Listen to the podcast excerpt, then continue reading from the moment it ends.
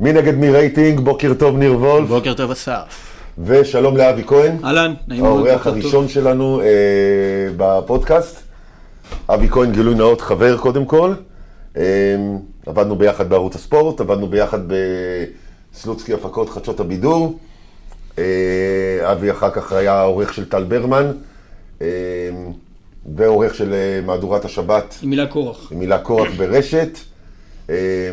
בזמן שאני ערכתי את איילה חסון חדר ליד חדר, אז הוא היה שומע את הצעקות מה... מהוויכוחים שלי עם איילה. אה, ובשנתיים האחרונות האיש שעומד מה... מאחורי השידורים אה, המאוד אה, מדוברים, ביקורות מעולות וגם הרבה מאוד דברים שאנשים פחות אהבו אה, בשידורים של המונדיאל והמונדיאליטו, וגם עכשיו. עכשיו הייתי יועץ אה, חיצוני יותר ליורו. אין כמו להיות יועץ. ולדעתי, אה, לא קשור כרגע אם לטוב ולרע, סוג של שינוי אה, בשידורי הספורט, גם מבחינת מה שאנחנו מקבלים וגם מבחינת איך שעושים אותם ב... בישראל. שינוי מאוד מאוד גדול, ולראשונה מזה 20 שנה שינוי שלא נעשה בערוץ הספורט או בצ'רלטון, אלא בגוף שהוא, שמשדר, אה, לא מסחרי, אבל ב... ברודקאסט. בברודקאסט אמיתי. אה, ובוא נתחיל ישר מזה. אה, רגע, אמרתי שאתה עורך את הנשים עכשיו. לא אמרת, כאילו חשוב, אמרת בקשת, בהקלטה שפחות... עורך אנשים בקשת. אה, רגע, יש לי שאלה חשובה כשמתחילים. זה, איך זה כאילו להסתובב עם השם הכי גנרי בארץ? כאילו? אה, כאילו, אני מכיר לפחות איזה ארבעה אבי כהן. רגע, אין קבוצת אבי, כמו יואב? לא, אבל כאילו, אני מכיר, שתבין, כאילו, נגיד שאני, כאילו, בטלפון, ברשימת אה, אנשי קשר, יש לי לפחות איזה שלושה אבי כהן. זה- רגע, לפני שאתה עונה- זו שאלה מצוינת, ואתה יודע, עשיתי איזה שלושה פודקאסטים, ואף פעם לא שאלו אותי את זה. אז זו שאלה טובה. אני אגיד יותר מזה, יש אייקון טלוויזיוני בישראל, אבי כהן, האיש היה מאחורי החרצופים ועוד 60 אלף דברים אחרים. אבא של מולי שגב. ו... ואתה לא האבי כהן הזה. כן, ולפני, אה. וזה מצחיק, כי יש איזה אנקדוטה, לפני בערך איזה חודש וחצי, עשינו איזה כתבה גדולה באנשים על המשטרה, אה, כזה תחקירי פרופילי כזה, ו... וכאילו הוא פרסם בפייסבוק, שלחו לי, אני לא חבר שלו בפייסבוק, הוא פרסם, אני לא אבי כהן עורך אנשים עם נסלי ברדה, כי כנראה הם הגיעו אליו מלא מיילים וזה, כתובות, וכן, אז כאילו, אתה יודע, יש בן אדם אחד שהיה לפניי, זה שם... אה, היה תמיד אה, שכבה מעליי, אבי כהן, אה, ויש אבי כהן בכל תחום, יש אבי כהן, יש, אתה יודע, יש אסירים מפורסמים, יש עיתונאים מפורסמים, יש בישראל היום אבי כהן מפורסם, כאילו, כתב די אה, בכיר וותיק. אולי בגלל זה אני מנסה להיות מיוחד, לא יודע, כאילו, אתה יודע, בכל מה שאני עושה, בגלל השם שלי שהוא כל כך גנרי. כן. עכשיו תשמע, אבי, אה, אחד הדברים שהוא עשה בערוץ הספורט, הוא בעצם הקים את ה... שגם על זה יש מה להגיד, את הרצועת בוקר, אה, תוכנית הבוקר. תוכנית הכי טובה שעשיתי שאף אחד לא ראה. אני חושב אבל שהיא גם חלק, מהש... חלק מהשינוי שעבר בטלוויזיה בשנים האחרונות, של אולפן, פאנל וזה, זה, זה היה אחד, זה אחד מאלה. כן, תוכנית הבוקר במגרש פתוח אחר הצהריים, גם ערכת אחר כן. כך. אמ, ואחד הדברים שאבי זאת אומרת, התמחה בהם, אה, זה להביא את המאחורי הקלעים קדימה לקהל, אה, וזה מה שראינו במונדיאל אה, ברמה מסוימת. אוקיי, אני לא... אני זאת כאילו אומרת, מבין מה... להפוך את הטאלנטים לחלק מהסיפור, להעמיד אותם- כאילו ב- אוקיי. בפרונט, כאילו. אה, אוקיי. זה, זה בעיניי אה, אה, מה שנקרא ניו ג'ורנליזם. אה, אני מאוד מאמין בזה, כי אני חושב שהמספר הוא חלק מהסיפור.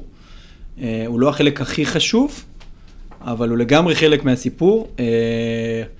אני חושב שדור דיבר על זה, דור הופמן מישראל היום, שהוא גם היה שליח כאן 11 למונדיאל, והיו לי כמה שיחות איתו לפני, ה, לפני המונדיאל, ואמרתי לו, תשמע, דור, מתוכנן?" אתה צריך, אתה צריך לצאת החוצה. כי אני, אנחנו כאילו, אני זוכר שלושה שבועות לפני המונדיאל, אה, כאילו דיברתי עם קובי נוסבאום, המפיק הראשי של התאגיד, שהוא האיש כאילו, הוא וטלפז, אתה יודע, אנחנו ביחד היינו חבורה כזאת, ויעל עמרם שהייתה המפיקה, ואמרתי לו, תשמע, בוא נמתג את זה כאילו הריקוד האחרון של מסי.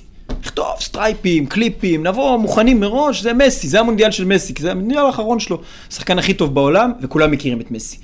והמטרה היא להביא כמה שיותר קהל בסוף. אה, יש קהל שבוי לספורט. אתה תראה מונדיאל, אתה תראה מונדיאל, אבל אני רוצה שאימא שלי תראה, ואני רוצה שדודה שלי תראה, ואני רוצה שאחותי תראה מונדיאל. אה, כאילו לאו דווקא נשים, זה יוצא כזה, אני יוצא קצת כזה זה, אנשים שלא רואים כדורגל ביום יום, שיתחברו לסיפור. ודרך הסיפור של מסי אפשר מאוד להתחבר. בן אדם שהוא כאילו אה, אחרי השיא שלו, ומגיע למונדיאל אחרון, וכל פעם היה שם ליד ולא הצליח, והיה שם והתקרב, ב-2014 זה כבר היה ממש שם, וכאילו, זה מאוד מרגש גם. ולטוב ולרע זה המונדיאל האחרון שלו. ואז אמרתי לדור, אתה ארגנטינאי, מדבר את השפה שלהם, אתה כל היום מדבר גם מאחורי הקלעים, וכולם, כאילו אנחנו יודעים כמה אתה מחובר לנושא הזה. אני לא אומר שאתה צריך לעשות את זה בצורה מלאכותית, אבל אם מרגיש לך טבעי לשמוח אחרי ניצחון של ארגנטינה, כשאתה בחוץ עם מיקרופון ויש אוהדים ארגנטינאים לידך, אז לך על זה. לך על זה, אנחנו לא חדשות. לך על זה, אנחנו ספורט, אנחנו רוצים... בידור, כמו אה, שהיינו אה, מדברים אנחנו- בינינו תמיד. אני רוצה, כאילו, אנחנו מונעים, אנחנו כאילו, אתה יודע, שוב, באתי מערוץ הספורט, זה היה ככה פעם בערוץ הספורט, אנחנו באים מאהבה היה לספורט. ככה פעם. מאהבה לספורט. אנחנו אוהבים ספורט, אנחנו אוהבים את הספורטאים, אוהבים את השחקנים, אוהבים להתרגש.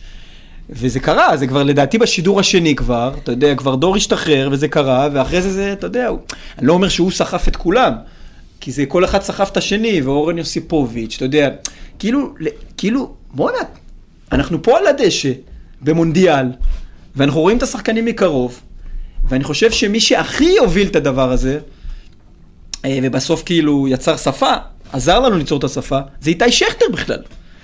כי איתי, אתה יודע, אני זוכר שבועיים לפני המונדיאל, אה, לא ידעתי מה אני עושה עם איתי שכטר, כי ידעתי שזה שיחוק להביא אותו, אבל לא רציתי שהוא יהפוך לאיזה בדיחה. ולא רציתי שאנחנו נהפוך לבדיחה בגלל איתי שכטר, שהוא לא מנוסה כל כך. והוא מדבר חופשי, בלי פילטרים, ואתה יודע, והמבקרים יהרגו אותנו, מה זה הבן אדם, הוא כאילו, ואז, אמר, ואז כאילו, אתה יודע, ממש כאילו, התקשרתי לכל מיני אנשים שמכירים אותו, והתייעצתי איתם, ואז החלטנו, פשוט תהיה אתה. והוא היה מדהים. והוא דיבר כמה שהוא אוהב את מסי, והוא דיבר כאילו, אתה יודע, הכי אמיתי, הכי דוגרי שיש. אני חושב שהקהל אה, מאוד התחבר לדבר הזה. גם במספרים ראו את זה, וגם, ב, וגם בדיבור סביבנו. אבל כאילו, אתה יודע, השלב שאחרי זה אולי, שראינו את זה במונדיאליטו, זה שבשלב מסוים הפוקוס נהיה סביב השדרים והפרשנים. או- ל- אה, אוקיי. למשל, אתה יודע, כמות הפעמים שהקרינו את הסרטון של יונתן כהן אה, משדר כל גול, היה בחלק מהמקרים יותר מהגול עצמו. אוקיי, אז פה יש לי, אה, אה, כאילו, סליחה שאני אומר את זה, אבל באתי קצת מוכן עם תשובה. כאילו, בוא נדבר על העובדות. בשידורים שאני ערכתי, כמעט לא הראו אותם. זה נכון, אגב. אוקיי. בדיגיטל הראו את זה כל הזמן, ואני שמחתי ואני עודדתי את זה, ובואו נספר את הסיפור עכשיו מההתחלה. של הדבר הזה, של אוקיי. המצלמה הזאת.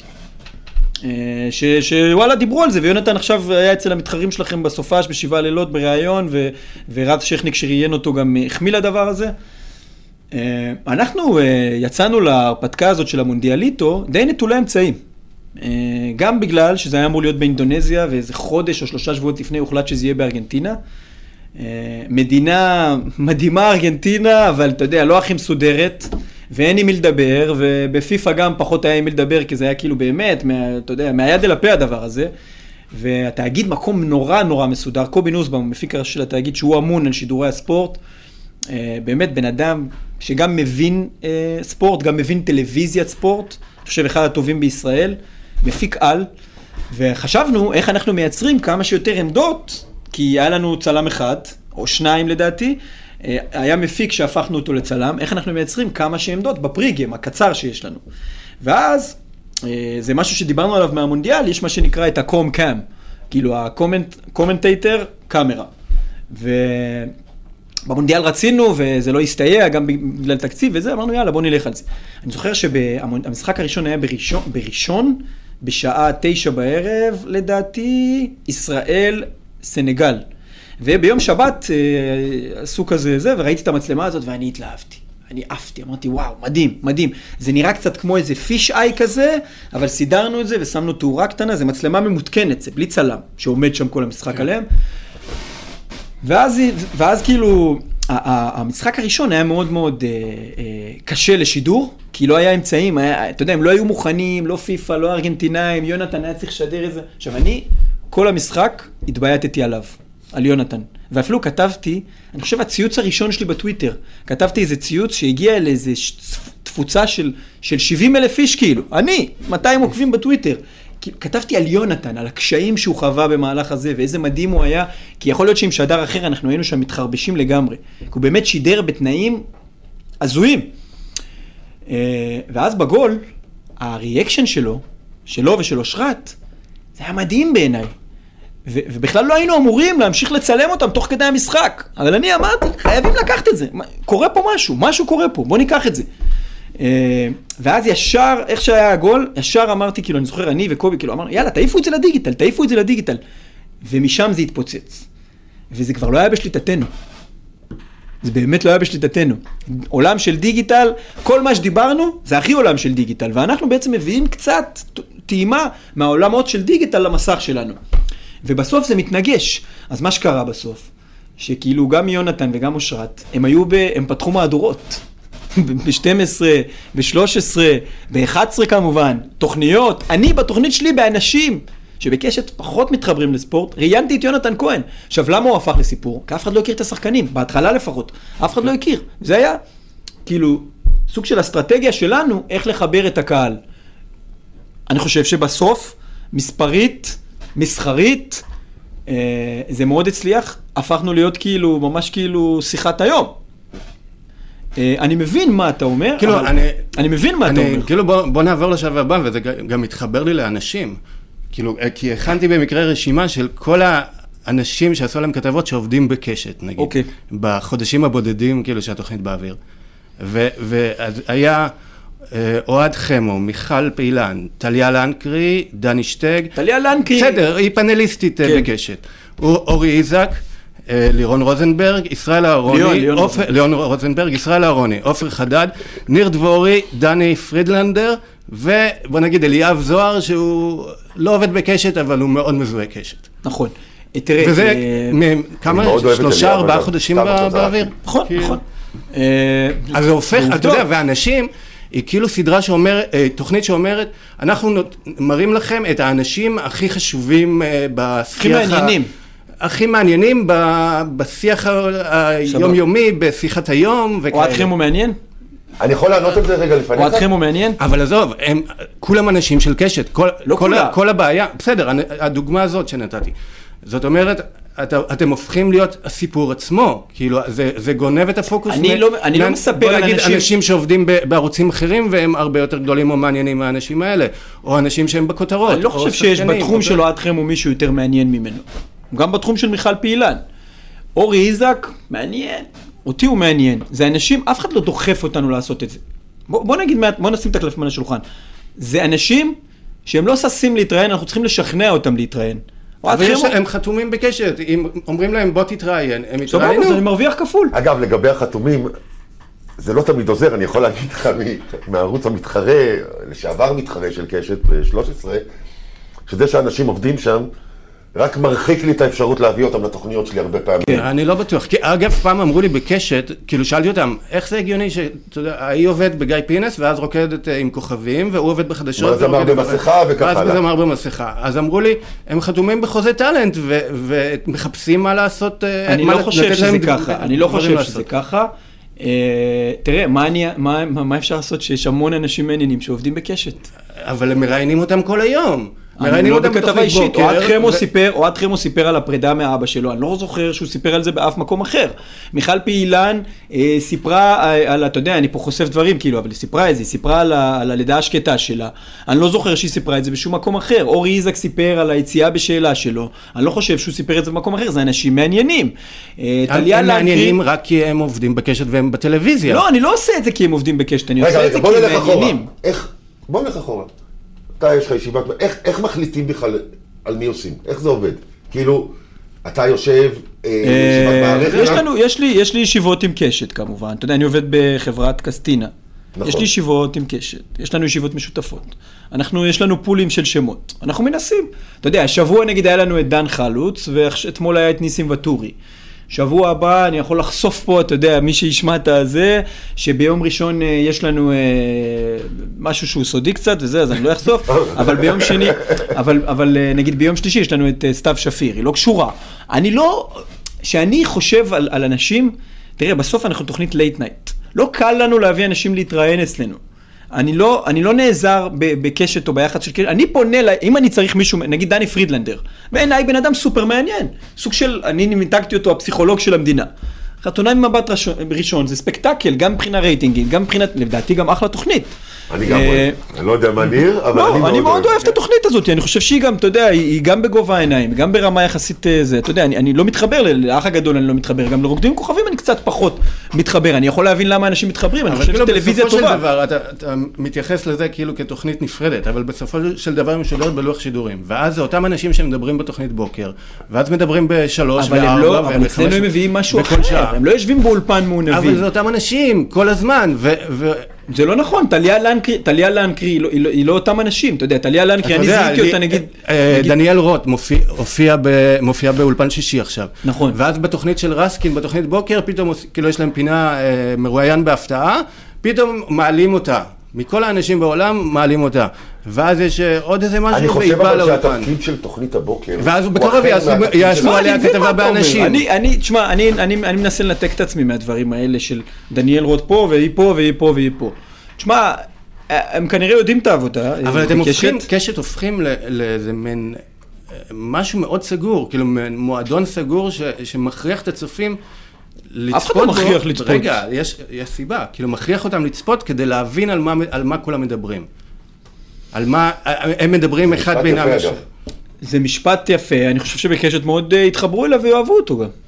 כן, זה, עובד להם, אבל זה די מוציא את כל האחרים. זאת אומרת, אני לא ראיתי כתבה אחת על האח הגדול. כאילו, ברור לי למה בקשת אה, גיא אני פינס. חושב שבפינס לא עושה, הוא לא, עושה פה. אני לא ראיתי. לא? אני, אני לא ראיתי בעלה. אני לא ראיתי שום כתבה בפינס על משהו מערוץ מתחרה, אלא אם כן זה גמר, או השקה, או משהו כזה. ואתה ראית ב- אבל- בתאגיד כתבה על חתונה ממבט ראשון, או ב-13? ראיתי בתאגיד כתבות על אה, ערוצים אחרים. תאגיד זה בסדר, אבל נגיד, לא, אבל בסדר. מה זה, יש את התוכניות שלהם, יש מהצד אני- ברור, השני גם יש וכאלה. סיבה, גם קשת, גם רשת לא עושים כתבות על אה, אנשים מהרשת. אבל כל ה... כאילו רשת הם... כן, לא- תראה, התקשורת, כאילו לגמרי, אני מרגיש את זה, אתה יודע, אני, אני גם, אתם, הכותרת שלכם זה רייטינג, כאילו, אתה יודע, אני כל בוקר יש לי כל מיני שיחות ווואטסאפים עם כל מיני אנשים מהתעשייה. תשמע, היא משנה את פניה לחלוטין. אני רואה, אתה יודע, אתה, אתה, אני מסתכל, על המספרים ברצועות לפעמים, אתה יודע, על 14 וזה. תשמע, דברים משוגעים, באמת. ואני מבין מה אתה אומר. כאילו, עובדתית אתה צודק, אנחנו עושים המון כתבות, לא המון, אבל כאילו, לא הרוב, זה 50-50 כן. לדעתי, על אנשים של קשת. אבל אני אומר לך, אני חושב שהם פשוט, אני חושב שפשוט אוהד חמו, אה, אה, לצורך העניין, יותר מעניין נגיד מהמתחרים שלו, שאני אפילו... צבי לא- יחזקאלי נגיד, או... צבי עשיתי עליו כתבה שהייתי ב-13.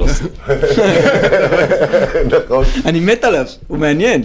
גם ב... אתה יודע, צבי, אני אתן לכם פה זה, אתה יודע, שערכנו את היום שהיה, אז אתה רואה... יום שהיה טל ברמן. היום שהיה עם טל ברמן, לפני, לא יודע, שלוש שנים, אז הייתי מסתכל ב minute by minute, כי אני אוהב מאוד אה, רייטינג, או אני חובב רייטינג, אוהב, אוהב להסתכל על המספרים, והייתי מסתכל נגיד מי...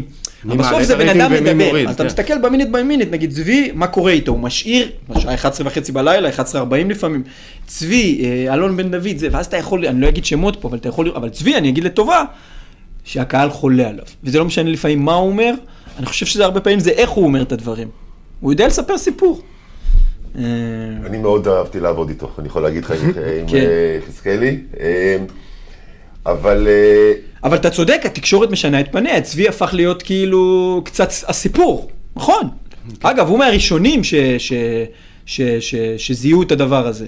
כאילו, אני לא יודע אם הוא עשה את זה בכוונה, זה היה הוא כן, וניצן הורוביץ ועוד כמה ב- בלונדון וקירשנבאום, שהפכו להיות סוג של כוכבים.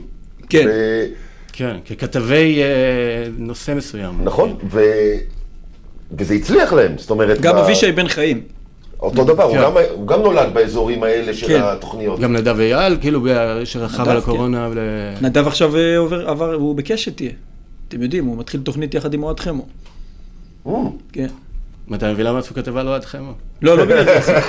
אני מת על אוהד חמו, אני חושב שהוא איש מעניין, הוא גם אחלה גבר שבעולם, רואים את זה. תקשיב, לא, לי יש כמה בעיות עם אוהד חמו. אגב, המונדיאל, נגיד, הוא היה חלק מה- מהכתבים שהתרוצצו שם וחיפשו כאילו לעשות אה? פרובוקציה, אוהד חמו, כמו מואב ורדי. כאילו, הוא הלך בשוק וכאילו אמר לאנשים, אני מישראל, מה אתם חושבים? ותקע להם מצלמה בפנים. תראה, זה כאילו, אתה יודע, השלב אני הבא לא אגיד משהו על זה, אני רק יכול להגיד דבר אחד על על הכתבים קטאר. כאילו מנסים לייצר את הסיפור בעצמם, זה גם קורה אגב נכון. המון ברעיונות, כאילו. נכון. שהכתבים כאילו שואלים שאלות שנועדו או להפיל את המרואיין, או כאילו ל- להוציא איזה כותרת מסוימת, נכון. שכאילו רק הכתב רואה אותה ברוחו, נכון. והיא כאילו... ובישיבות תוכן לפעמים, אתה יודע, יושבים אה, לפני ראיונות בחדשות כאילו, ואומרים, אה, מה, איך אנחנו מפילים אותו? איך נפיל אותו? מה עושים כדי להפיל אותו? וזה אף פעם לא עובד, כי הדרך להפיל אותו... לפעמים אגב- זה עובד, אבל לא, בדרך כלל אתה מפיל בן אדם, לא שאתה רוצה להפיל אותו. לא, אבל כל הרעיונות, הרגשה נוחה הפוליטיקאים מגיעים עם דף מסרים, מוכן מהבית. וכל שאלה אתה שאמורה... חייב לו- להתמודד רגע, עם זה. אבל כל שאלה שאמורה להפיל אותו, הוא כאילו אה, מסיט את התשובה לדף מסרים שלו וממשיך הלאה. ו- ובמקום להתכונן לדף מסרים, זאת אומרת לא לשאול שאלות שיענה עליהן בדף מסרים, אלא להתכונן לדף מסרים שהוא מאוד, שאתה מספיק לראות אה, רעיון בערוץ אחר כדי לקבל אותו, ואז לענות לו ב- ב- בעובדות. זאת אומרת, הוא אומר, נה נה נה נה נה נה, ואז אתה אומר לו, לא, מה למה? אבל דווקא, אני חושב שיש שיפור זה לא קורה. הרבה. אני, יש ראיון של אודי סגל לדעתי עם נתניהו, שהוא כאילו לגמרי בא מוכן, זה היה פשוט כאילו, צריך לראות את זה, זה ממש בית ספר לראיון. אה, אני, זוכר שפעם עם הילה, אה, קורח, עשינו, היה לנו ראיון עם מירי רגב, ואז אמרתי לה, בואי נתחיל, כאילו, אתה יודע, דיברנו, עשינו סיור מוחות כזה, אמרתי לה, בואי נתחיל, תגידי לה, אה, בואי מירי, קודם כל תקריא את כל דף המסרים שלך, ייקח כמה זמן שזה ייקח, ואז נעשה ראיון. והיא פשוט יצאה מאיזון. היא פשוט יצאה מאיזון. ואז הנה, היא כאילו אמרה, אתם מפלגת התקשורת, כל מיני כאלה, אתה יודע, ביטויים מירי רגבים. אבל אתה צודק, תשמע, כל מה שאתה אומר, אני מבין מה אתה אומר, אתה צודק. אה, כאילו, אני חושב שזה גם התקשורת מאוד ההבדל, השתנה. לגבי קטר, אה, אני לא יודע אם זה מעניין, אבל אני הייתי שם גם. כאילו, נסעתי, הייתי שם איזה ארבעה, חמישה ימים, שבועיים מפתיחת המונדיאל, אה, והייתי שם גם לפני המונדיאל, בסיור מקדים, במלון, לראות, כאילו, אתה יודע, את התנאים של החבר'ה שלנו. תשמע, אני אומר לך, באמת, אבל גם בזמן המונדיאל וגם לפני, אני באמת לא זוכר שהייתי במקום כל כך בטוח בחיים שלי. זה המקום הכי בטוח בעולם, אתה מרגיש בו כל כך בטוח, והם יכולים מהיום ועד מחר לספר סיפורים, עוינות וזה. קודם כל, הכל מצולם. זה דבר אחד. דבר שני, הכל מתועד. כל כניסה, כל יציאה שלך, הכל מתועד. עכשיו, אתה אומר, בואנה, זה האח הגדול, כאילו, אבל לא משנה, זה, זה, זה נותן לך הרגשה, ביטחון מקסימלית, בכל מקום. אני זוכר שנכנסתי לחדר במלון, הסתכלתי, כאילו, אמרתי, רגע, פה, אתה יודע, זה קצת זה, אבל אחרי זה אתה משתחרר. אבל אתה מרגיש מאוד מאוד בטוח, אין שם שום אווירה של אלימות, ואף אחד גם לא מרמה אותך, נגיד, אתה יודע, אתה למה נוסע... כולם לק- חיפשו את זה? כי הם חיפשו עניין, ו... אין מקום שלא היה יודע, הייטק. לא היה להם את הזכויות כן. שידור אולי, ואתה יודע, הם חיפשו לייצר עניין, ובאז ברשתות החברתיות. אתה יודע, הרשתות החברתיות, זה השינוי שהם הביאו בעצם. אתה יודע, ש- שהכתב הופך להיות הסיפור, והיה את גיא הוחמן שם, שגם, כאילו לגמרי הגזים, וחיפש וחיפש וחיפש, ואתה יודע, ואין, הקטרים הם... לא- יכול להיות שהם לא אוהבים אותנו. אבל לא הרגשת באיזשהו לא אלימים. שלב במונדיאל, באמת, אם חזרנו לזה, באיזשהו שלב ש... וואלה, הגזמנו? באיזה אגיד- קטע? אני אגיד לך. היה לקראת הסוף, התחיל... אה, דור ארגנטינה דיברנו, אבל פתאום היה את, אה, לדעתי, יונתן ואסף כהן משדרים את אנגליה ומדברים על זה שהם כל החיים רק חשבו אנגליה. לא, הולנד. לא, הם שידרו את הולנד, לא. שהם היו על הדשא בהולנד, כי אסף שלהם. היה הולנדי. והם גם שידרו אנגליה, נתת ליונתן ואסף כהן. וזה, אנחנו... לא, נראה לי גם שרון דוידוביץ', הוא גם אוהד אנגליה, נראה לי שידר. כאילו. איכשהו... אני, אתה יודע, אני, אני מכיר את האנשים, ואני... אני, אני פשוט ועשיתי חושב, מאחורי קלעים קדימה, גם כן. תראה, אני חושב, היה איזשהו שלב שהרגשתי לא נוח. אני מודה. אוקיי, אוקיי, אני לא יודע מה, מה, בדיוק על מה אתה מדבר, וגם בקטנה, לא, זה, לא, אבל ב- אני חושב שבסוף, הדברים האלה מחברים את הקהל. הם מחברים את הקהל. לא את הקהל השבוי, שהוא, זה, אבל את הקהל, אתה יודע, בוא נגיד המעגל השני, השלישי, הרביעי, וראינו את זה. אתה יודע, ביום הגמר, המדינה הייתה... דאגון. ביום הגמר, אתה יודע, המדינה עצרה מלכת. אתה יודע, טלפז אמר, אנחנו מדינת מונדיאלים. עכשיו, זה גם היה ב-2018, אבל עכשיו זה היה שיא. כאילו, המדינה עצרה מלכת. כולם מדברים רק על דבר אחד, שכחו לגמרי מ... אתה יודע, הוקמה פה ממשלה באותו זמן. שכחו לגמרי מהדבר הזה, כולם דיברו רק על מי ייקח את הגביע, אם זה מסי או אמבפה, וגם יום למחרת זה החזיק. זה קרה כמובן בזכות מה שקרה על. הדשא. כן, אבל גם בגלל הסיקור, וגם בגלל איך שסיפרנו את הסיפור. ובגלל זה שאנחנו הראשונים ש... שפרשנית אישה משדרת משחקים ב play by play. ובגלל שאצלנו, בשטח, היו הגברים, ובאולפן היו הנשים. אבל בוא, אני איפה מכיר זה היה? אותך. קרין סנדל. אושרת עיני, ונדין אבולאבן, ובחוץ היו הגברים. כשהחלטתם לבחור, שדרי קווים, so called. כשהחלטת לבחור את, אה, אם אתה או מי שבחר את אושרת, בסדר? כן. או את אה, זה. אה, אתה רוצה שאני אגיד לך פה משהו על אושרת? זה בא כי אישה... אושרת היום. אושרת היום, אתה יודע, בדיוק כתבתי את זה גם לקובי וזה, אושרת היא הפרשנית הכי טובה היום. הכי טובה היום. הכי טובה. בברודקאסט, אין לה מתחרים. אם אתה חושב שהיא הכי טובה, אז יש לנו בעיה, נראה לי. כי כאילו, היא הפרשנית שמשתמשת בהכי הרבה קלישאות, אני חושב, מבין כל הפרשנים. כאילו, 90 אחוז מהשידור שלה... אני לא חושב. שידור, לא, חושב, אני לא כאילו, מסכים. 90 אחוז מה, מהשידור שלה זה קלישאות כאילו ברמה קלישאתית מאוד. אה, ואני חושב שזה בעיה, כי היא באמת כאילו מבינה מאוד בכדורגל. אתה וכשהיא צפית- נותנת... צפית נותנת- במשחק, כן, צפית כן. נגיד, קודם כל זה תלוי, לא, אבל שתקשיב, זה תלוי גם, נותנת... זה תלוי מי יושב איתה ביחד, מי משדר איתה, הרבה פעמים. יכול להיות שיש נפילה לקלישאות, יכול להיות יש... אני חושב שאושרת היא גם שילוב כוחות, היא יודעת אה, טוב מאוד אה, לעבוד בדיגיטל. הפרשנים ה... ככה, הוותיקים של פעם, הם לא יודעים, הם לא רוצים, זה לא מעניין אותם כל כך. אה, ויש לה דרך, היא עושה דרך. אני חושב שהיא מאוד מאוד השתפרה מה, מה אתה יודע, מהפעמים הראשונות שלה. ואני חושב ששוב, אני עובד בברודקאסט, אני חושב שהיא מעולה לנו, אה, היא עושה עבודה מעול, אה, מעולה, וזה גם מגניב. תשמע, מי, אתה יודע, אם הייתי אומר לך לפני עשר שנים, ו- ואולי יום אחד גם תהיה אישה שתשדר את המשחק, את הכדורגל, כאילו אם הייתי אומר לך, היית אומר לי, מה? מאיפה? ובהתחלה אמרו לי גם אנשים, מה, אישה רק בגלל שהיא אישה. עכשיו כבר אף אחד לא אומר את זה לדעתי, גם אחרי שני הקמפיינים? האחרונים, אז, אז אף אחד כבר לא אומר את זה. אני יכול לשאול שאלה? אתה כן. הצבת פה בערך שאפרת, שאושרת, פרשנית הכי טובה בארץ היום. לא, ולא, כולל גברים. לשידורי ברודקאסט, שידורי ברודקאסט. מעולה. בעיניי, היא... בעוד. אתה יודע, אני בעוד- פה, בעוד- אני בעוד אני איקס- מקווה שזה לא, לא שומעים את הפ- את בעוד הפודקאסט איקס הזה. זמן מתישהו, יש שידור בברודקאסט של איזה אירוע ספורט גדול של אה, נבחרת ישראל, מתישהו זה יקרה הרי, לא יודע, זה... למה שהיא לא תשדר אותו אז? זאת אומרת, היא עכשיו שידרה. לא. מה, היה שידור גדול, לא, לא, המונדיאליטו לא, היה לא, לא, 24 לא. אחוז אני לא מדבר על מונדיאליטו, ואני לא מדבר על נגיד? זה. אם יהיה, לא יודע, יורו זה לא ש... מוקדמות יורו, נגיד.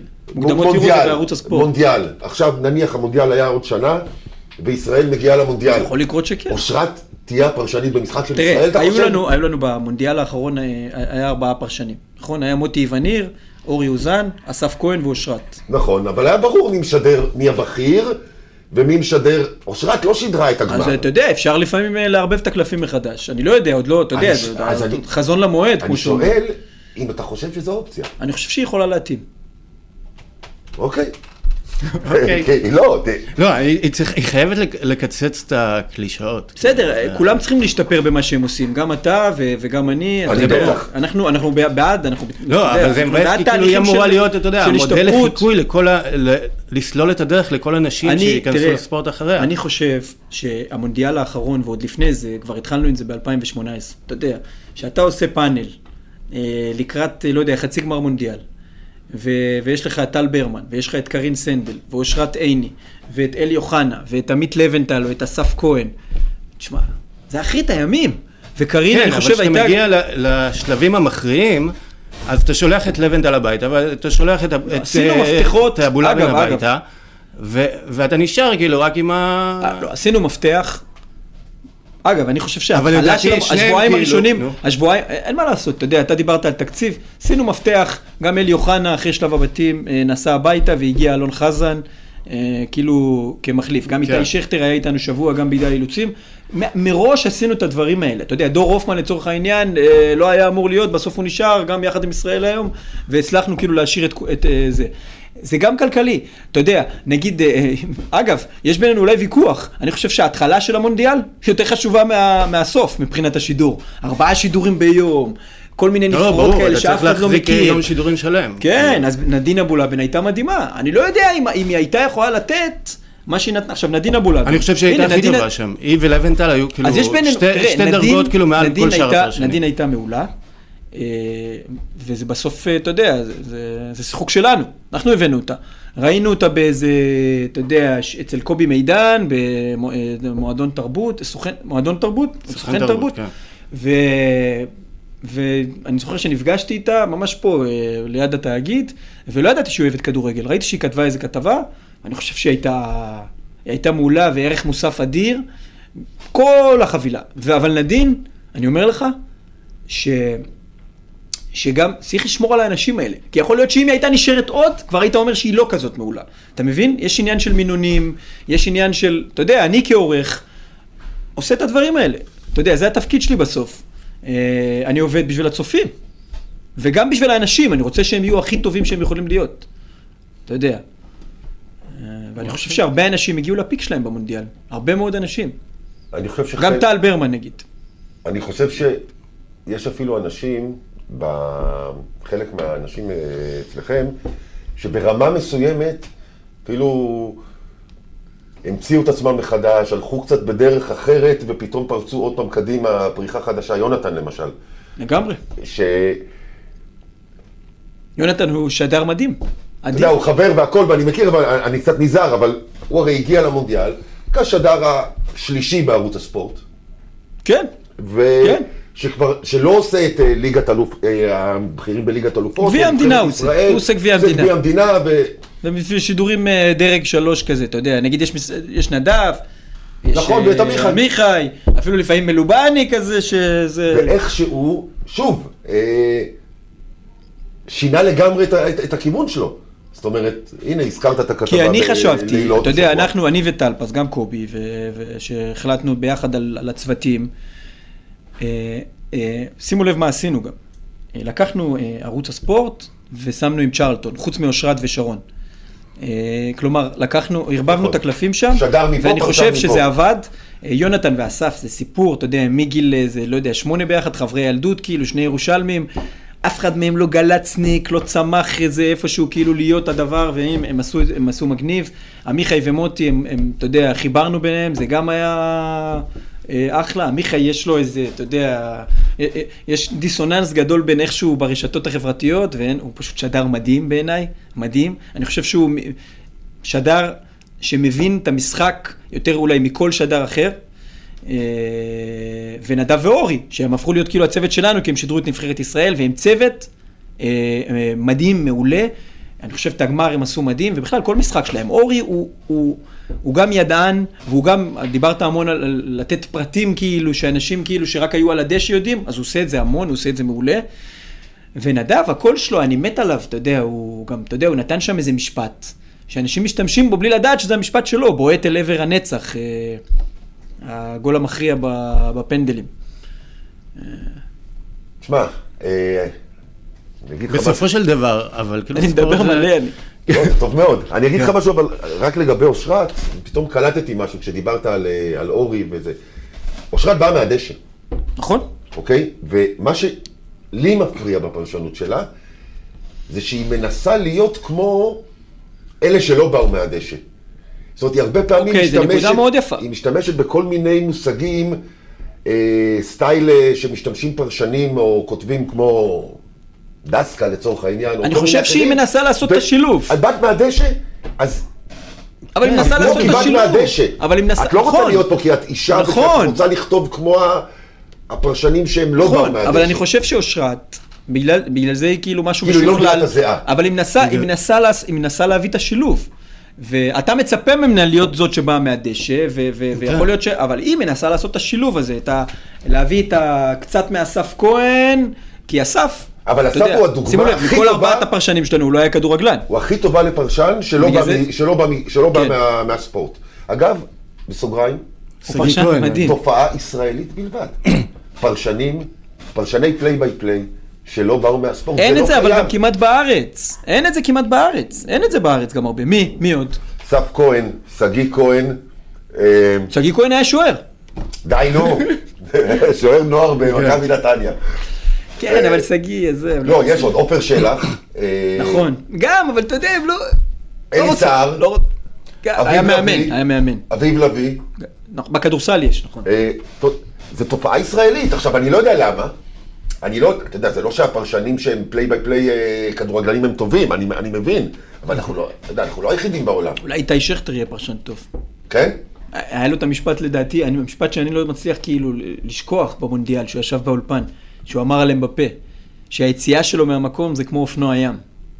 אתה יודע, זה, זה take, זה תובנה, תובנה, אתה, אתה, אתה כאילו מצליח להבין מה זה, עולם המושגים של... אבל אתה מצליח. להבין מה זה, אתה מצליח להבין מה זה יציאה מהמקום. בוא נדבר רגע על ערוץ 13. כמה שאפשר. אמרת, אני מה, כאילו, לא. אנשים שאני מאוד אוהב. אני גם מאוד אוהב, עבדנו שם ביחד, אתה עבדת שם כמה שנים. אגב, אני, המשפט שאני שומע הכי הרבה בחודשים האחרונים זה, מה עובר על ערוץ 13? כאילו, אני לא מבין מה, כאילו, אנשים לא, אנשים לא מצליחים להבין מה קורה שם, ואני לא מצליח לה- להבין מה קורה שם, למרות שאני צופה בזה כל הזמן. עכשיו למה אני שואל את זה את אבי? אני אגיד לך, כי אבי, אתה יודע, היינו יושבים אה, משרד ליד משרד, וה- והייתי מתבכיין לו לפעמים. ותנאים, ולקשת יש ככה ופה. ואבי בשבת, והמספרים הוכיחו את עצמם, כן? הוא, איך אומרים? די, די, די. תירוצים. כאילו, היית אומר לי את זה.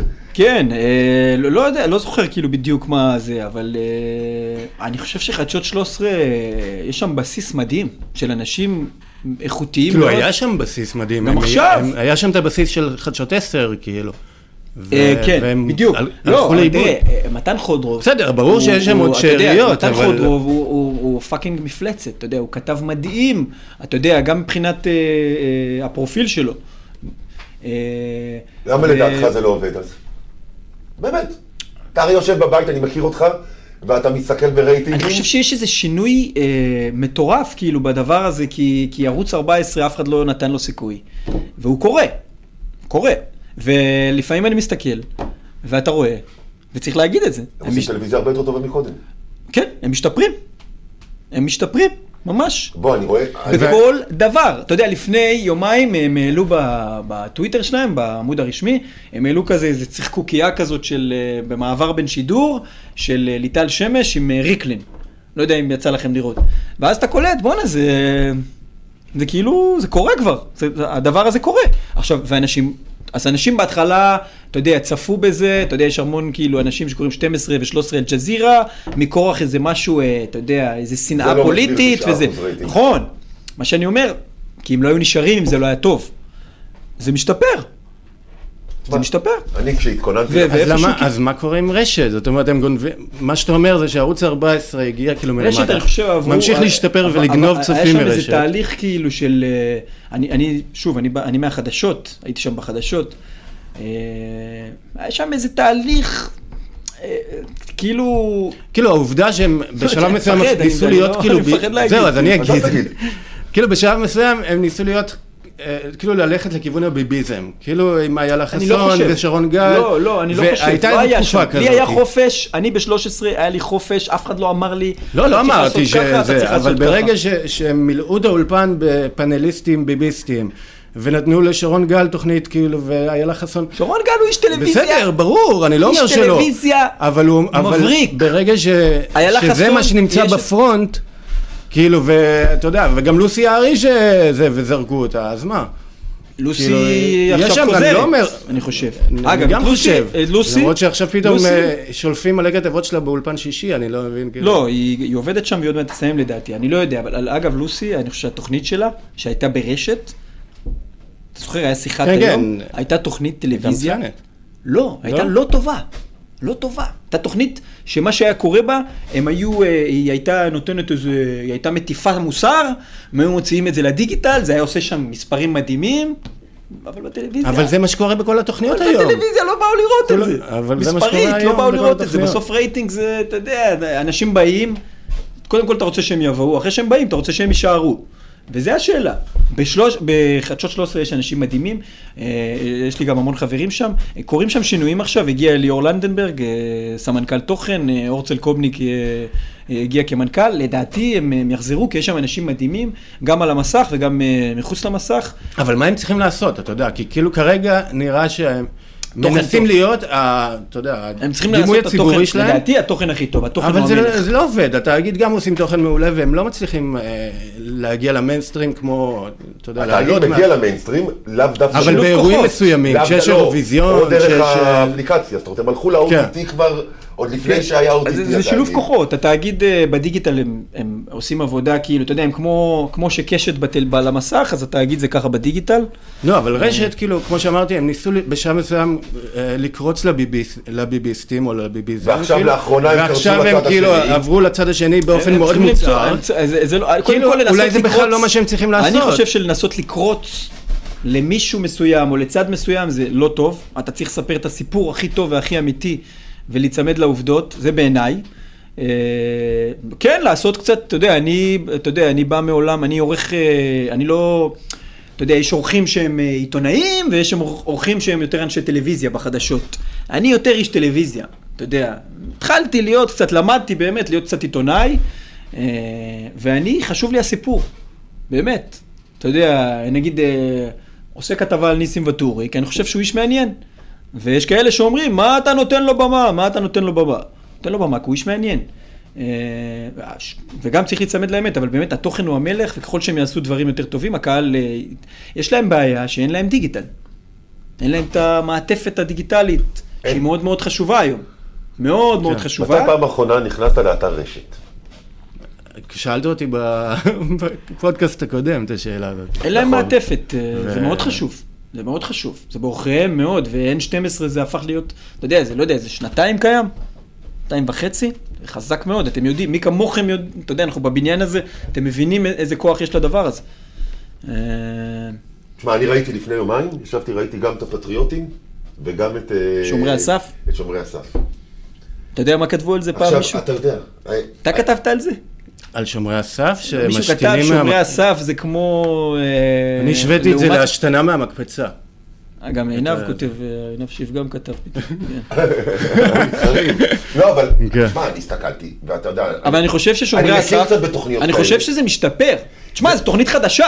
זה משתפר. אבל הם קיבלו שמונה תוכניות, כאילו זה לא... לדעתי עוד מעט הם מורידים. אבל הנה, השבוע היה להם רייטינג טוב. אתה אני יודע, מכיר- אתה יודע, כן, היה להם... אגב, טוב, אבל אני הם הפסידו, אגב, אני מכיר את כל מי שעושה את התוכנית. מה מה זה רייטינג? אתה יודע, הם אתמול, הם שמחים על רייטינג טוב, אבל התוכנית ש- שהקימו אותם כדי להתחרות בתוכנית ההיא, חיסלה אותם. הפטריוטים עשו תשע וחצי. אבל פטריוטים זה כבר, יש להם establishment, זה זו תוכנית קיים. יותר טובה. כרגע כן, יותר קצב יש בה.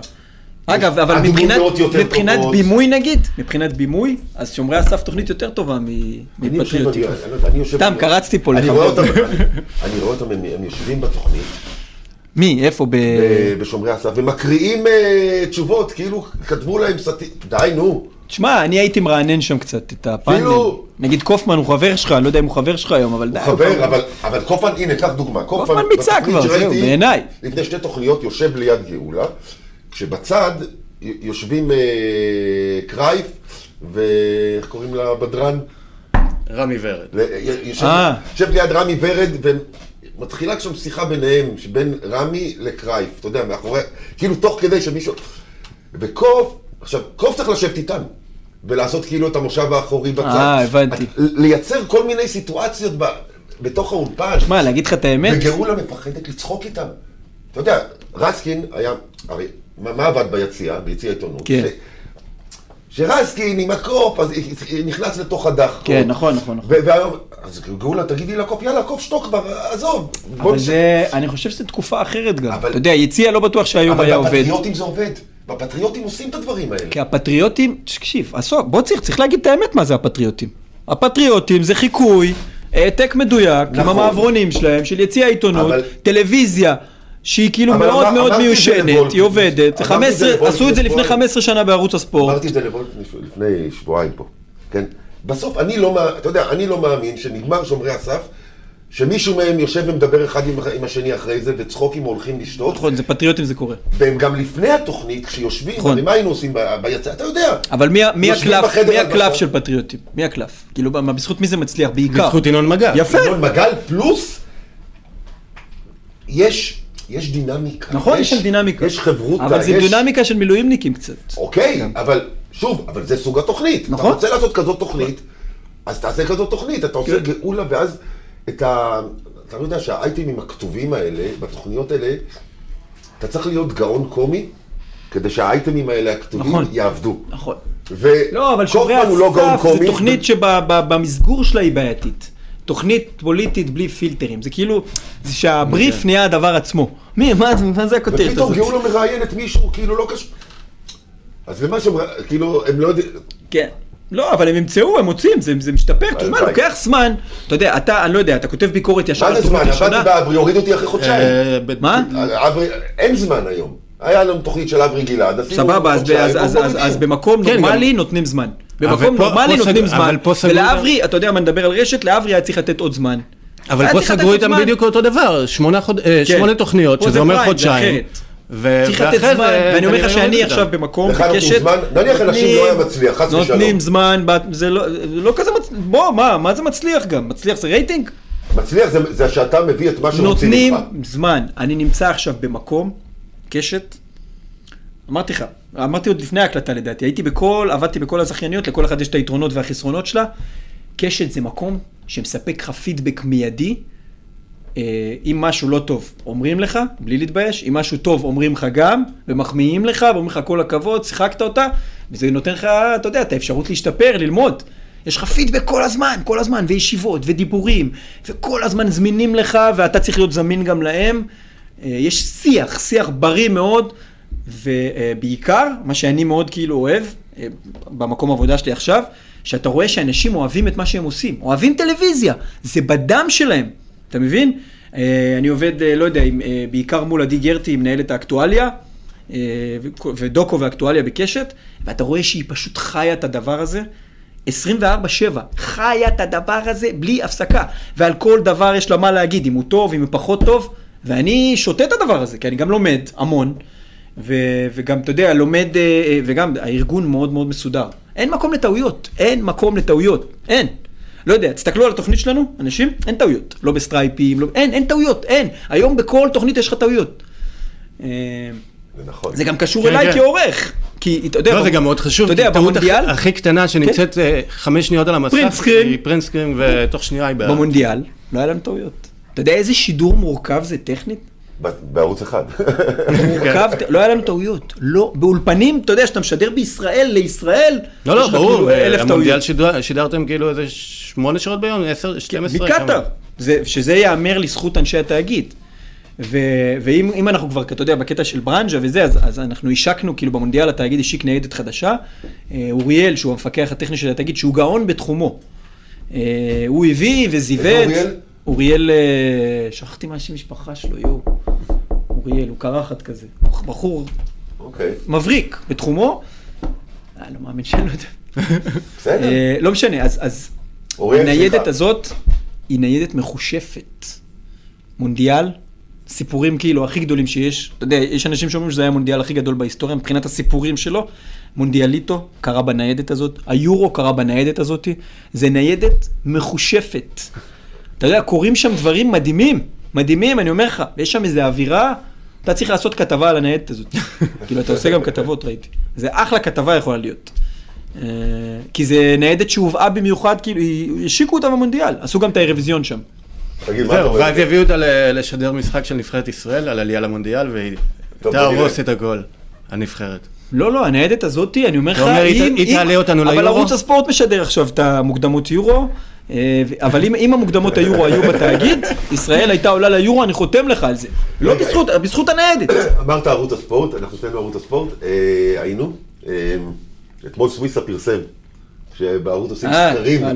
על אה, מי צריך להגיש את אולפן ליגת האלופות, אתה עבדת באולפן ליגת האלופות גם, הייתי עורך משנה, כן. אתה עורך משנה שם, עם בועז סגל. אני, אני אגיד לך מה הבעיה של לפני שנתחיל בתוכניות. כן, לפני שנגיע לרשימת השמות, אני חושב שהבעיה היא לא בשם של המנחה, זאת אומרת, כאילו, כולם. ה- הפרצוף של מודי מרחף מעל כולנו, מסכים. ומעל האולפן הזה, אבל זה משהו, ש- האולפן של מודי והסגנון של מודי התאים לה לפני 15 שנה, כשהערוץ עלה. ועכשיו נגיד, אתה יודע, דיברת על מה ויראלי נגיד ברשתות. אז האולפן של אה, NBC, או לא יודע, הרשת שמשדרת בארצות הברית, עם CBS. הנרי, CBS, כאילו, וכל מה זה, טלוויזיה? זה הכי ויראלי, וזה טלוויזיה מעולה. ספורט עושים- ובארץ, רגע, בארץ, כאילו, הספורט הוא מאוד קלישה, כמו, כמו שאמרנו, מאוד קלישאתי. בערוצי מאוד- הספורט. בתאגיד הוא לא. בסדר, אתה בסדר, תסכים איתי שלא. שידור הספורט. לא, אבל תסכים שידור איתי שלא. הספורט, כאילו, הוא מאוד מבאס ומאוד... אה, מה, אני חושב שתסכים איתי שבמונדיאל הוא לא היה קלישאתי ולא היה מבאס, ובעצם זה כן, אבל בשטח. כן ולא, אבל אתה יודע, כמו שתמיד, אתה יודע, שידור ספורט, גם בתאגיד עכשיו, במונדיאליטו וביורו, אז כאילו יש לך את הצוות באולפן, אה, את השדר, אה, לא שדרני. קווים, ושולחים כתב אחד לדווח מפאב, כאילו ששם רואים את המשחק. איפה דיווחו מפאב? ב- במשחק שהודחנו, מה זה היה? היה, אני היה לא- שדר בפאב. לא- לא ידעתי. לא משנה, כל, תמיד יש אבל לא שדר עשינו את זה, בפאב, אבל שדר תראה, בזה. תראה, תראה, זה- בסוף- אבל כאילו מה שאני אומר, כאילו במקום להמציא את, ה, את הגלגל ולעשות איזה אולפן שאנחנו. המצאנו את הגלגל בקטאר, עצם זה שהיינו במדינה עצמה. בסדר, אנחנו עצם זה מדברים- שהיינו במדינה, זה יהיה גם בארצות הברית ככה, אם המונדיאל יהיה בתאגיד. אבל אני לך, מדבר כאילו עכשיו. רגע על, אולפן ליגת האלופות, שהוא כאילו הכי נכון, איתך. של שידור אה, ספורט. כאילו, אני- וזה הבעיה שלו, במקום לעשות משהו... אני חושב שזה, ש- לדעתי זה כן משנה מי יהיה המנחה, אבל אני חושב שהם צריכים- הם, הם צריכים כאילו להתאים את עצמם לזמן שבו אנחנו נמצאים, אני מאמין. ואגב, זה כאילו, אתה יודע, זה משהו שהתחלנו לחשוב עליו, על קטאר נגיד, אתה יודע, זה, בסוף אתה אומר, מה זה, זה מגלומני, כאילו, להיות במדינה עצמה. אני חושב שספורט, כאילו, אין בעיה שיהיה אולפן במדינה, במדינת האם, אבל אני חושב שספורט צריך לשדר מהשטח. אה, רגע, אני עוצר גמר אותך ליגת פה. האלופות אני עוצר נגיד, אותך פה ותמשיך. היה לי מאוד מאוד מוזר, שבגמר ליגת האלופות, זה גם לא כזה יקר, שלא היה להם צוות שמשדר מהדשא. אני רוצה להגיד לך משהו על זה, על הדשא. חצי גמר ובכלל, לשדר מהדשא. אנחנו, אגב, השידור מהדשא זה משהו שאנחנו הבאנו, הוא לא היה קודם. אבל הוא לא כזה עוזר, אתה יודע, זה לא לא הציונלוס של שנות התשעים שיושב ליד לא, לא, לא. רגע, רגע, יש זה- תחושה. יש תנו לי רגע, אני חושב שהשתנה, גמר-. לא, אבל גמר מונדיאל, שיושבים, שיש לך את עמיחי שפיגלר, ואורן אוסיפוביץ' ודור הופמן, שלושה, עומדים על הדשא, משדרים בגמר מונדיאל, האירוע הכי גדול שקורה כרגע בעולם, הכי גדול שקורה, אחד הגדולים גם, אתה יודע, שאתה סופר במהלך ארבע שנים, ויש לך צוות ישראלי שנמצא על הדשא. נו בסדר, אז הוא נמצא על הדשא, הוא? יכול להיות גם במקום אני אגיד אחר. לך, אני אגיד נכון, לך, לא לא, במקום עצמו. תנו לי לא רגע, במקום אני חושב. שבעשור בעשור האחרון, זאת אומרת, 2010 עד 2020, השידורי ספורט הפכו להיות מאוד מאוד אה, טכנולוגיים ומצליחים, ובשלב מסוים אה, זה ייתר את השדר במגרש אפילו, כי הוא יושב, כי אם הוא יישב פה בחדר הקטן ליד, הוא יראה... הוא יראה יותר יהיה טוב. חשוף יותר לא, טוב, הוא הוא יראה יותר טוב, יש לו יותר הוא מסך מצלמות. ובמשך הרבה שנים, כל פעם שהייתי רואה אירוע, ואני למשל הייתי אחראי על השידורים אה, מריו, אתה זוכר? אז שהיה מריו, והייתי אחראי כאילו מפה על השידור. והתחלתי להגיד לעצמי שלא נותן לי כלום הצוותים בחו"ל והאנשים בחו"ל בתקופה ההיא, ואף אחד לא פתר את זה. ואני כן חושב שהשידורים שלכם מקטאר היו ניסיון להתמודד עם הדבר הזה בחלק גדול בהצלחה. זאת אומרת, גם הדברים שלא אהבתי, קרו שמה. זאת אומרת, הדברים שאהבתי הכל קרו קרה אצלכם. שם. בדיוק. וגם האריזה הגרפית נגיד, אתה רואה והצלחתם- אריזה גרפית שלנו. עכשיו, לא דיברנו על אריזה גרפית, זה דבר מאוד מאוד חשוב. אריזה גרפית שמותאמת לקטאר, למקום. אתה יודע, זה המון, זה, א', א', זה השקעה אינטנסיבית, כאילו, אתה יודע, עבדנו על זה אבל חודשים. אתה חושב שערוץ הספורט עכשיו כל שידור אבל עכשיו כאילו, כן, אנחנו בחו"ל? מדברים על ליגת האלופות, כי קטאר ברור, לא, סיכמנו זה היה כאילו סבבה. סבבה, סבבה. אז לא כמו שעשו וזה גוף מסחרי. אבל כן, תראה, ערוץ הספורט הוא גוף מסחרי. הוא, הוא, הוא רוצה לעשות כסף. כנראה שהוא עושה, אני לא יודע. כנראה שהוא עושה. אבל הייתי משקיע את הכסף. נגיד עכשיו הם שידרו את גמר ליגת אלופות, אז uh, המטחנה השיווקית עבדה, מלון בחיפה, מלון בתל אביב, מלון בזה. אז יאללה, קיבלתם הרבה כסף, אז תשקיעו את הכסף הזה, שימו לי צוות על הדשא, שימו לי צוות באיסטנבול, מחוץ לאיצטדיון, תביאו לי קצת את השטח, את מה שקורה. יש שם עשרת אלפים ישראלים לדעתי היו בגמר. תביאו את הישראלים, תביאו לי את השטח, סבבה, אז יש את הכתבה של הרבה לשת. אחלה כתבה. רוצה עוד, תנו לי עוד. למה אתם לא יכולים צוות אחד, במקום במלון בחיפה, שימו לי את רותם ישראל ואת עמיחי שפיגלר ואת מיכאל, שימו אותם באיסטנבול על הדשא. עכשיו, לדעתי זה נותן המון, זה נותן את התחושה, הרעש, האמביאנס הזה של הקהל. וגם, כשאתה רואה כדורגל מגובה הדשא, ואם יש לך מישהו שיודע לתווך את זה ולהסביר את זה כמו אורן אוסיפוביץ' לצורך העניין, אתה רואה דברים אחרת. אתה רואה דברים אחרת. אתה יודע, איתי שכטר, שחקן כדורגל, שיחק בצרפת, שיחק באנגליה, שיחק ב- ב- ב- בישראל, שיחק באמת ברמות הכי גבוהות, בגרמניה. הוא אומר, במונדיאל, כשאני הייתי על הדשא וראיתי את המפלצות האלה, למדתי כמו שלא למדתי כשהייתי שחקן. עכשיו, בסוף לי, כצופה בבית שיושב, אני מקבל מזה אחלה תובנות. אז אני אומר... אני חושב, אני, אני חושב, אין לי ספק מי הכי טוב בישראל בלהנחות כדורגל. וזה אחד. טל ברמן? כן. הוא, הוא, הוא, הוא, קודם כל לדעתי גם, טל, אה, הוא, הוא בכלל יודע להגיש פאנלים, לא רק על כדורגל, גם על פוליטיקה, כי הוא מקשיב. אתה יודע, רוב האנשים לא מקשיבים בטלוויזיה. להם... עליו פעם על אה, לשישי, וזה לא קרה. כן, ברור. אה, אתה יודע. ברור, הוא מתאים, גם, אני בטוח שהם רצו והוא לא... לא טל. ברמן מתאים כמעט לכל דבר. נכון. הוא כאילו, אתה יודע, הגיש את אוגו והגיש כן. חדשות מדע והגיש אה, אתה חדשות. כתבת עליו טור, אני איזה פעם, כאילו לקחתי את הטור הזה ושמתי... מה, מה? הוא כתב עליו טור מעולה. כן. טל הוא... וקיבלתי הודעה מטל ברמן על הבוקר.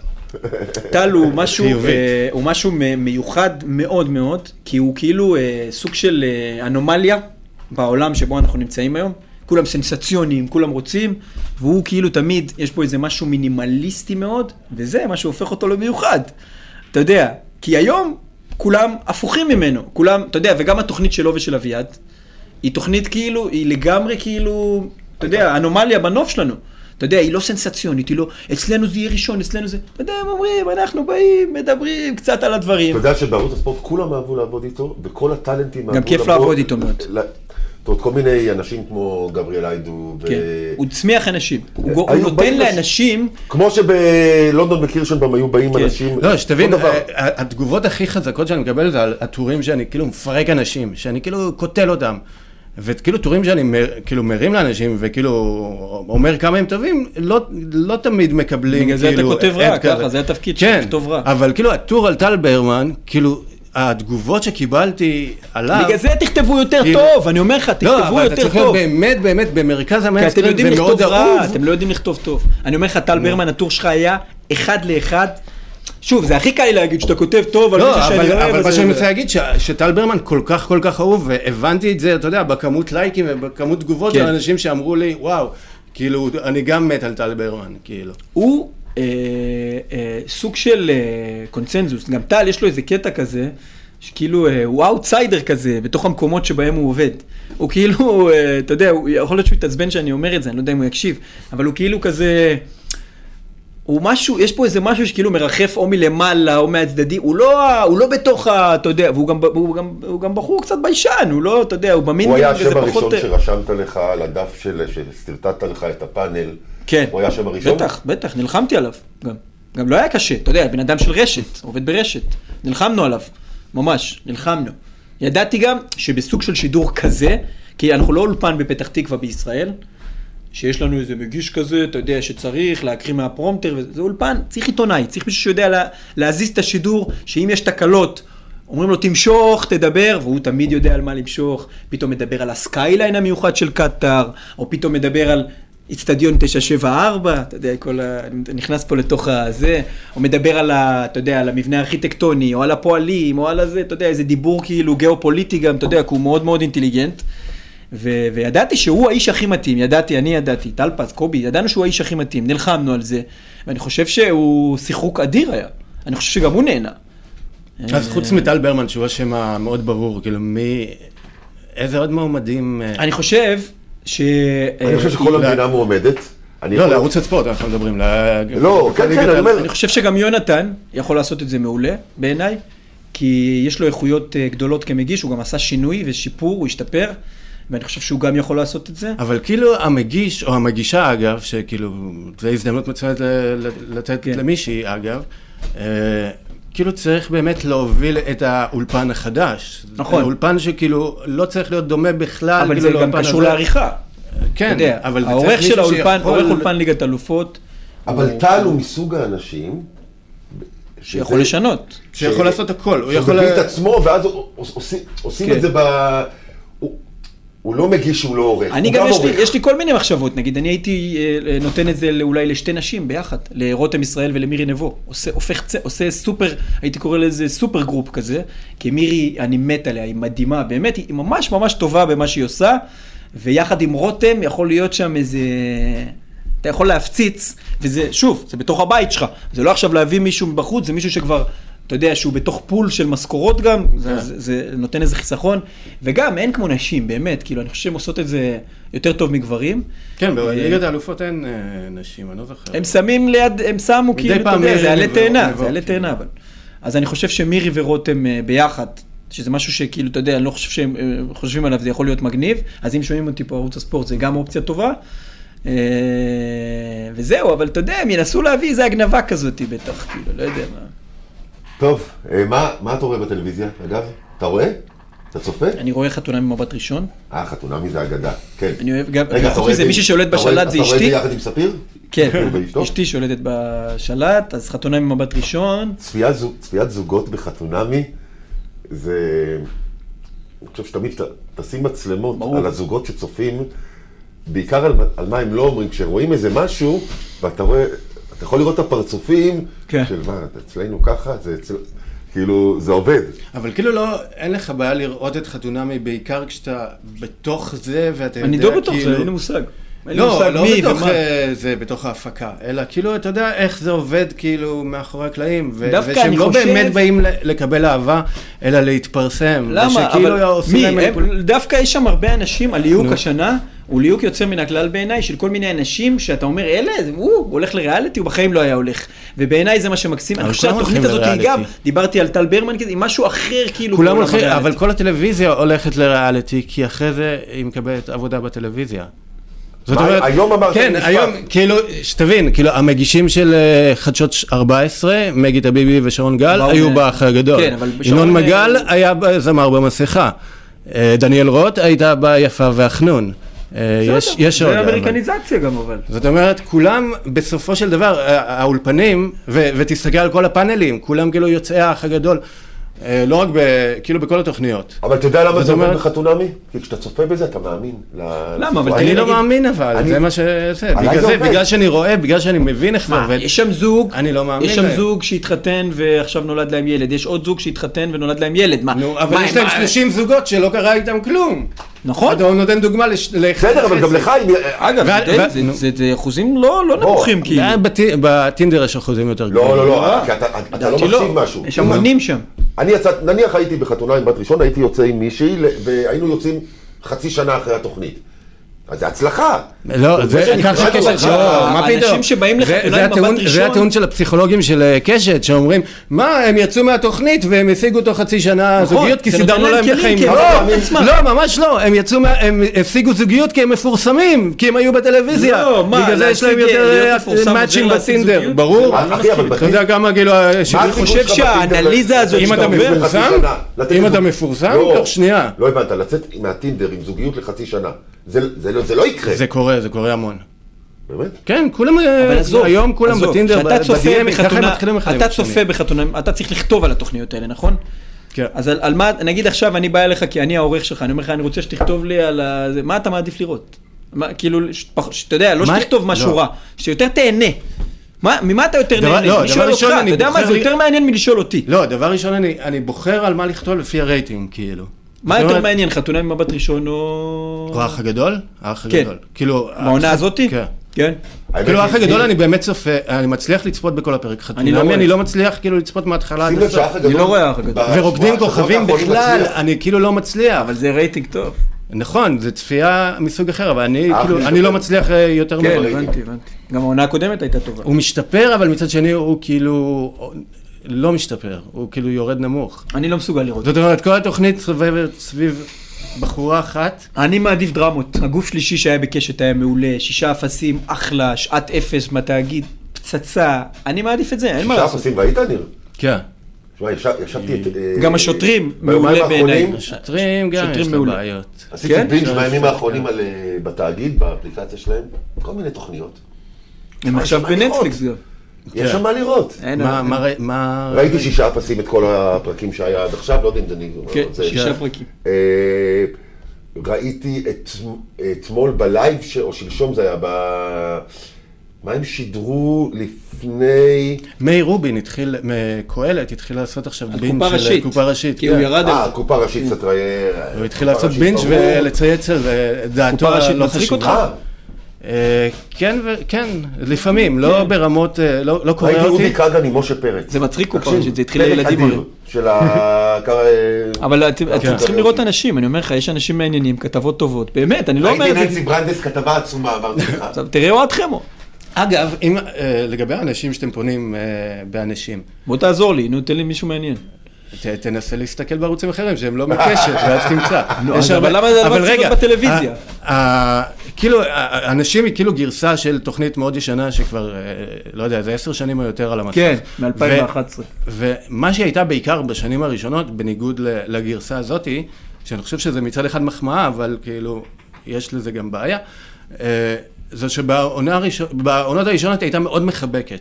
מאוד מאוד מחבקת. כאילו, כל פוליטיקאי וכל בן אדם היה רוצה כאילו שיעשו עליו כן. כתבה לאנשים, כדי שאחרי זה שיעשו גוגל, ימצאו את הכתבה הזאת, כי כאילו, לא- הרימה לכולם. אני לא רוצה בזמנו, לחבק. רגע, זה היה בגרסה ההיא, כאילו, של אה, חיים אתגר וזה. עכשיו, בגרסה שאתה עורך, עם נסלי ברדה, אז כאילו גם אה, ניסים ואטורי עכשיו, וגם היום נהיים פינדרוס, כאילו, ו, ואפילו, בוא נגיד, כאילו עוד כתבות, אה, זה. את, כאילו הן הרבה יותר ביקורתיות, ולפעמים זה אפילו פוגע ב, במרואיין, כמו במקרה של אני פינדרוס. מנסה להיות הכי אמיתי, לחבק כאילו, זה לא אני. לא, בסדר, אם רוצים אני אומר, שימצאו מישהו אחר, איך כאילו, הגענו לא- למצע, איך הגענו, כאילו, בגרסה הקודמת, כי אני חושב שהכתבים המרואיינים שלנו- רצו שיתראיינו, כי הכתבים שלנו- עכשיו אבל, איך אתה כאילו משכנע את האנשים, בוא, בוא לכתבה שלא זה בטוח לא שהיא. תחבק אותך. זה לא קל. אגב, בסוף, כשאתה מנסה לקלף את הבן אדם, אז נגיד ניסים ואטורי אתמול, אז הכתב שלנו כן, קצת פירק אותו ונתן לו נוקאוט באיזה שלושה מקרים שונים בתוך הכתבה, אבל גם סיפרנו את הסיפור האישי שלו. הוא היה אה, על סף מוות, בעיות כליות חמורות, אשתו הצילה לו את החיים שתרמה לו כליה, וגם המון המון קשיים כלכליים לאורך השנים, כי הוא לא עבד, כי הוא היה חולה ויש לו שבעה ילדים. אז כן, אתה מספר גם את הסיפור האישי. אני אומר ככה לאנשים, אני אומר ככה, נגיד דודי אמסלם פעם עשינו איתו כתבה, ואז, אה, אה, לא באנשים, בזה, ואז אמרתי לו, תראה, מי שאוהב אותך, יאהב אותך יותר. מי ששונא אותך, ישנא אותך יותר. מי שבאמצע, הכתבה הזאת תגרום לו קצת להתבלבל. זה מה שאני אומר לאנשים. זה מה שאני אומר. אגב, פינדרוס, נגיד, תקשיב, פינדרוס הוא היה סיפור- מבסוט מה- מה- תקשיב, מהכתבה? הם היו מבסוטים בטירוף. והקטע הכי גדול, וזה מה שהפחיד אותי אפילו, הכתבה עם פינדרוס בעיניי כתבה מפחידה, לאו דווקא מה שהוא אמר על הלהט"בים, כי זה לא מפתיע. 11? כן. טירוף. כי למה, למה, היא, למה היא מפחידה? כי הוא דיבר כל הזמן דמוגרפיה. כל הזמן דיבר דמוגרפיה, הוא ממש איים, קראתי לכתבה האיום של פינדרוס. ומה עוד יותר מפחיד? זה שאנחנו שולחים להם את הקטעים, לעוזרים שלו, והם עפים. גדול, גדול. הם כאילו מתלהבים מזה, ואתה אומר, רגע, אבל זה לא טוב. אבל זה כן טוב. אבל זה בדיוק מה ש... איך ששכנעת את. אמסלם. מה ואטורי אמר אתמול? הוא אומר, אתם הורגים, הורגים אותי, זה טוב לי. אני אהיה כן. מקום חמש בפריימריז הבא. כמה ששונאים אותם יותר, כאילו זה משרת אותם בבייס שלהם. הוא גם כל הזמן אומר אל-ג'זירה, אל-ג'זירה, והכתב כאילו... זה כתבה, אני חושב שהכתבות שלנו הן, נכון, הן הרבה יותר, הן הרבה פחות מחבקות, אבל, אה, אבל אנחנו יותר עיתונאים אבל עכשיו. לפעמים זה מתבלבל. הגרסה יותר עיתונאית. אתה יודע, תראה, נגיד, אני זוכר את הכתבה על אליקו שעשיתם, בתחילת העונה ממש, ו- וכאילו, אה, כתבת עליה. כן. אני חושב שהייתה כתבה טובה. אבל מאוד. כאילו היא הייתה מחב... אתה יודע, כאילו במקרה הזה, זאת אומרת, כי יש הוא לו בא סיפור אישי ו- מאוד מרגש, הוא מגיל 14, הוא סלף מייד מן אמיתי. לכולם יש סיפור אישי מאוד מרגש. אבל לא נכון, אתה. לכל- לי אין סיפור אישי מרגש. לי, אני, כל אחד יכול. אין לי סיפור אישי מרגש, אני אומר לך, החיים שלי גדלתי, אין, אין לי שום סיפור אז אישי. אתה מרגש. פריבילג? כאילו, זה... לא, למה- כי אני מזרחי. ניר, תודה. אתה אתה יודע. ואבי, תודה שבאת. תודה רבה, אמ, היה כיף. נתראה בזמנים אחרים. אה, יאללה, ביי. מי נגד מי רייטינג? הסכסוכים שמניעים את הטלוויזיה בישראל. עם ניר וולף ואסף כשר. פודקאסט מבית ישראל היום.